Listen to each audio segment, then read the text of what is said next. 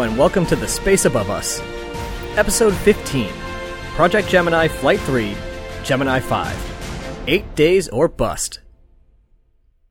Last time, we talked about the groundbreaking flight of Gemini 4. The flight shattered the American space mission duration record and ushered in a new era of spaceflight with NASA's first extravehicular activity. With EVA achieved, the flight checked the box on one of the main goals of the new program, but much work was left to be done. Despite its impressive duration, Gemini 4 was still powered exclusively by batteries, like all previous NASA flights. If we were going to land on the moon, batteries just weren't going to cut it. We had to start flying with fuel cells. Another major task left unaddressed by Gemini 4 was orbital rendezvous. The ability to meet up with another spacecraft in orbit was a core element of the Apollo program. Gemini 5 would address both of these goals, while also further pushing the duration limit and performing a slew of scientific experiments. Gemini 5 was an important mission, but it was also an easy one to overlook. In a way, its role within Project Gemini sort of reminds me of Project Gemini's role within the overall moon landing program. Its goal was to figure out some tricky tasks so that later missions could expand on them, and in the process it became overshadowed by those later missions.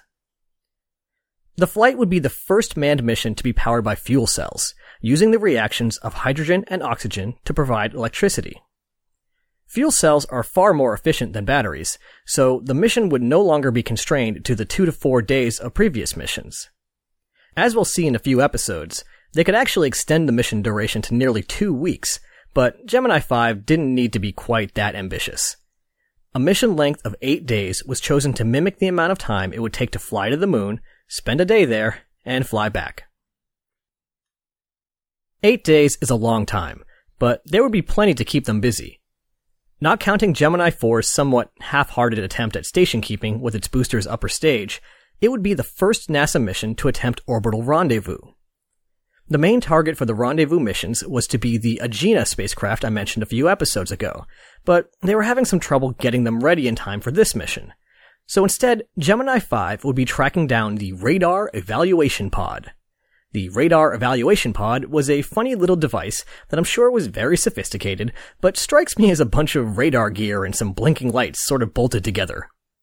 This device, roughly the size of a microwave, was stored behind the equipment module of the Gemini spacecraft, and when the time came, would be popped off the back and drift away, providing a convenient target with which to practice rendezvous maneuvers.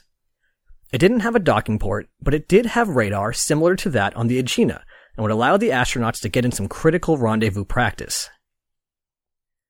Like all Gemini flights, Gemini 5 also carried a number of scientific experiments.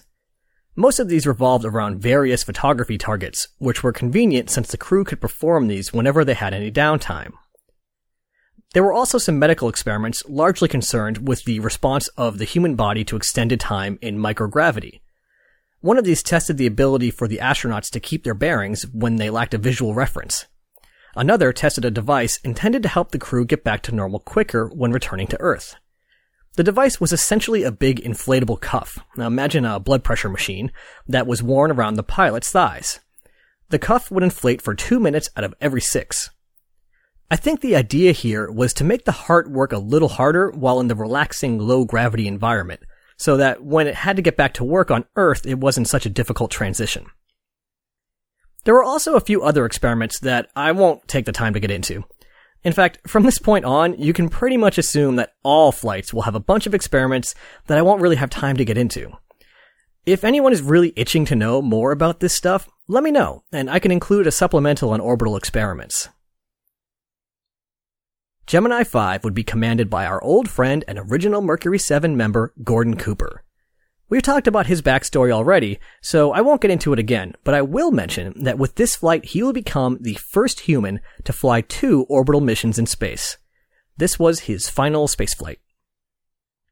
Joining him in the right seat was pilot and first-time spacefarer and New Nine alum, Charles Pete Conrad. You may be wondering, as I certainly did, how Pete is a nickname for Charles. The answer is it isn't. His father wanted to name him Charles, his mother wanted to name him Peter, and the compromise was that his legal name was Charles, but everyone called him Peter. Whatever works, I guess. Pete Conrad is one of those guys that makes me wish I had a lot more time to work on this podcast, because there's just no possible way I can do him justice. As a child, he overcame dyslexia and went on to win a Navy ROTC scholarship to Princeton University. After Princeton, Conrad joined the Navy, where he served as a test pilot and pilot instructor. He actually had a shot at becoming one of the original Mercury astronauts, but was, um, let's say, not a fan of the stringent medical testing. Two examples illustrate this pretty well. After being shown a series of inkblot tests and being asked what he thought about them, he was shown a blank card and reported, it's upside down. When asked for a stool sample, he delivered it in a nice gift box with a ribbon. So no Mercury flights for Pete Conrad. This was his first of four space flights. Speaking of new astronauts, I should also mention that the fourth group of astronauts joined NASA at this time. This group's snappy nickname was the Scientists, Six potential spacemen who were the result of pressure from the scientific community to fly someone other than test pilots in orbit. They were met with strong resistance from the likes of Deke Slayton and others, who felt that this was a pilot's job only, at least for now. Drama aside, in June 1965, the Mercury 7, the New 9, and the 14 were joined by Owen Garriott, Edward Gibson, Duane Graveline, Joseph Kerwin, Curtis Michel, and Harrison Schmitt. Graveline and Michel resigned from NASA before having a chance to fly in space, but we'll be seeing plenty of the other guys when the later Apollo missions and Skylab missions roll around. Also, I have no idea if I'm pronouncing Curtis Michel's last name correctly. Gemini 5 was planned to be an eight day mission. With that in mind, Gordon Cooper continued in the apparent meta tradition of controversial crew choices and designed a patch featuring a covered wagon with eight days or bust on the side.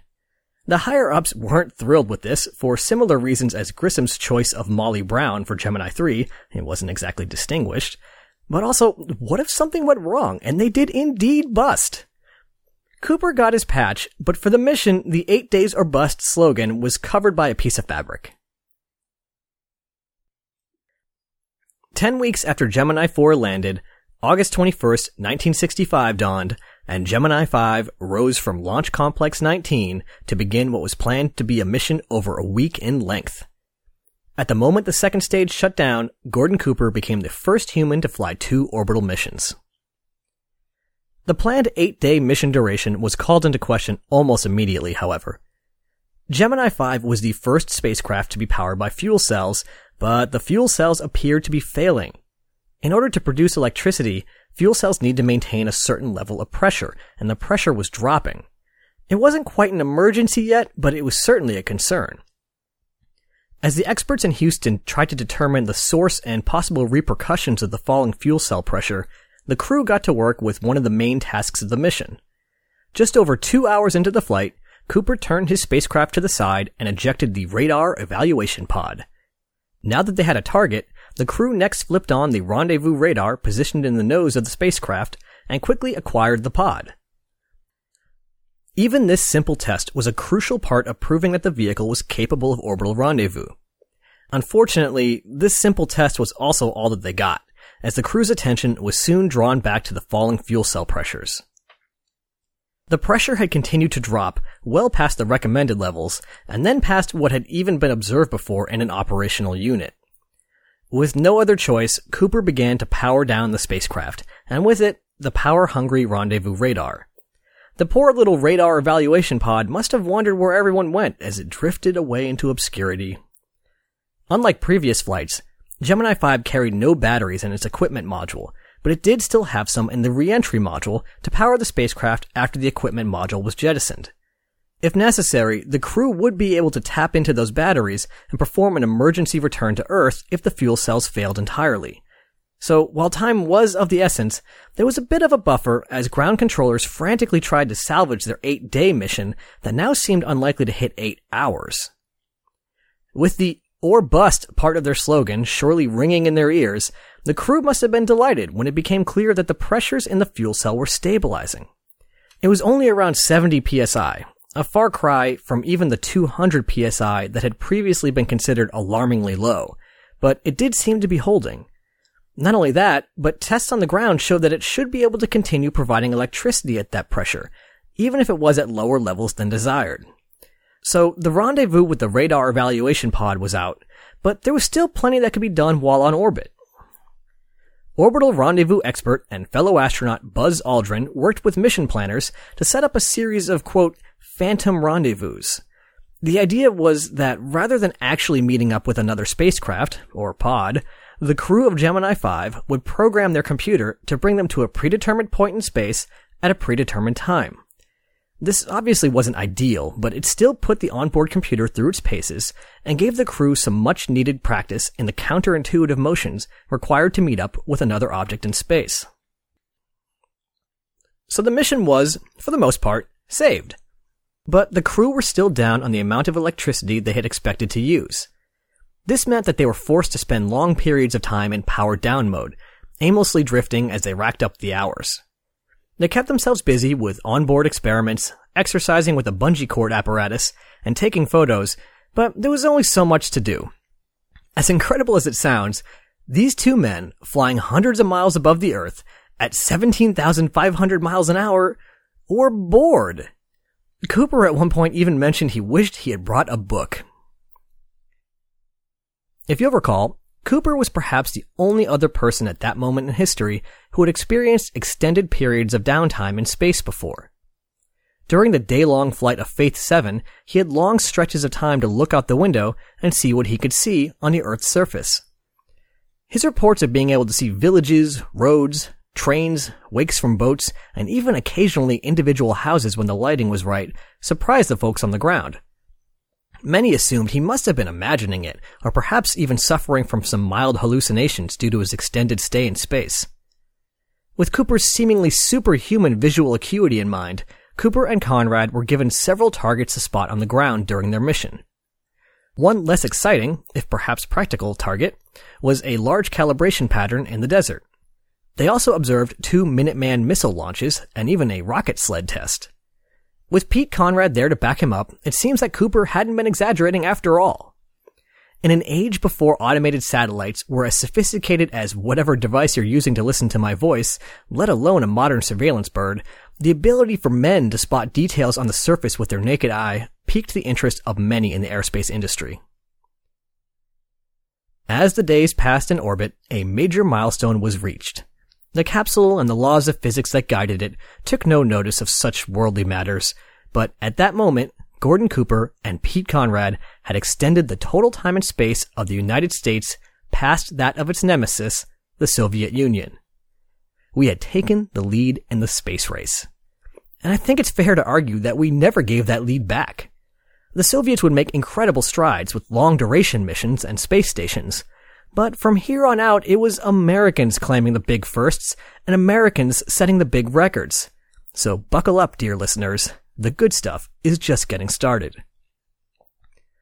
Even record-breaking duration missions must come to a close. As the days ticked by, the thrusters had grown sluggish, records had been broken, and the crew had run out of experiments to perform. Seven days, 22 hours, and 55 minutes after launching, eh, let's call it eight days for short, Gemini 5 and its crew splashed down safely in the Atlantic Ocean. The Gemini guidance computer had performed flawlessly during reentry, guiding the spacecraft exactly where it intended to go. So why is it that it splashed down 80 miles short of the planned landing site? The thing about spaceflight is that the details will always get you. The computer had been programmed to consider each day on Earth to be a 360 degree revolution. Except that's not quite how things work. For really complicated astronomical reasons that I'm not going to get into, look up sidereal day if you want to learn more, the proper number would have been 360.98 degrees. Lucky for the recovery crew, Cooper had noticed that they were lining up for an off-target landing. He wasn't aware of the cause of the problem, but he was aware that he could gain additional lift by banking his spacecraft and at least reduce the landing error as much as possible. Shortly after splashdown, the crew was on board the aircraft carrier USS Lake Champlain, likely eager to stretch their legs a bit after their lengthy stay in orbit. Extensive medical tests were to follow, surely to Pete Conrad's chagrin, but the news was mostly good.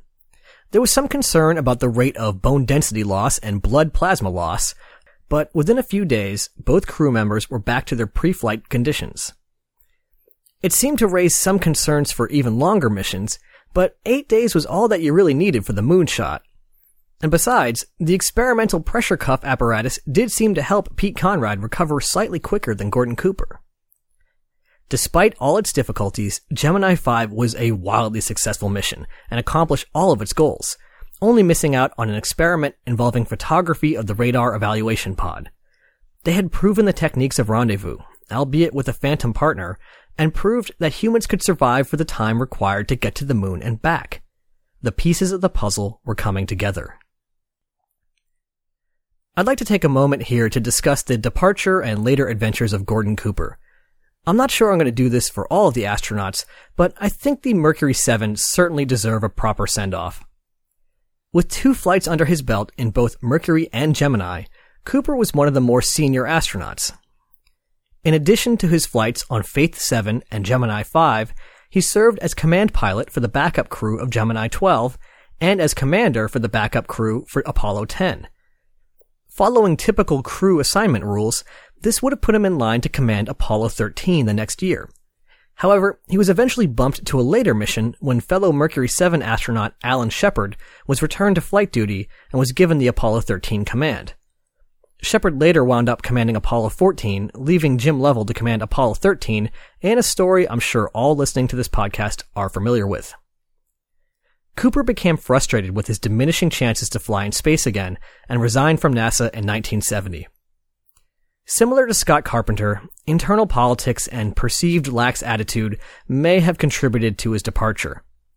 Even with Gemini 5, it proved difficult to persuade him to put more time into simulator training, and eyebrows were raised when he participated in the 24 Hours of Daytona race while on active duty. Whatever the reasons for his departure, his place in spaceflight history is forever assured. After NASA, Cooper worked as a technical consultant and served on the board of several corporations. He even worked with Disney as vice president of R&D for Epcot, my favorite Disney park and the clear superior of the four Disney World parks. Gordon Gordo Cooper succumbed to heart failure after battling Parkinson's disease, passing away at the age of 77 on October 4th, 2004. If that date sounds familiar, it's because it was the 47th anniversary of the flight of Sputnik back in 1957. We'll say goodbye to Cooper with a quote of his. Quote, I have the normal desire, experienced by everybody who's ever flown an airplane with a certain amount of zoom capability, to go a little bit higher and a little bit faster. Mission accomplished, Gordo. Next time, we'll be talking about the following flight in Project Gemini, which should be obvious at this point. After Gemini 3, Gemini 4, and Gemini 5, the next to launch would be Gemini 6, right? Well, no, not quite. Because Gemini 6 became Gemini 6A. But wait, it launched after Gemini 7? What's going on here? Find out in two weeks as I attempt to untangle the twisted web of mission plans and set Wally Schirra and Tom Stafford on their way. Ad Astra, catch you on the next pass.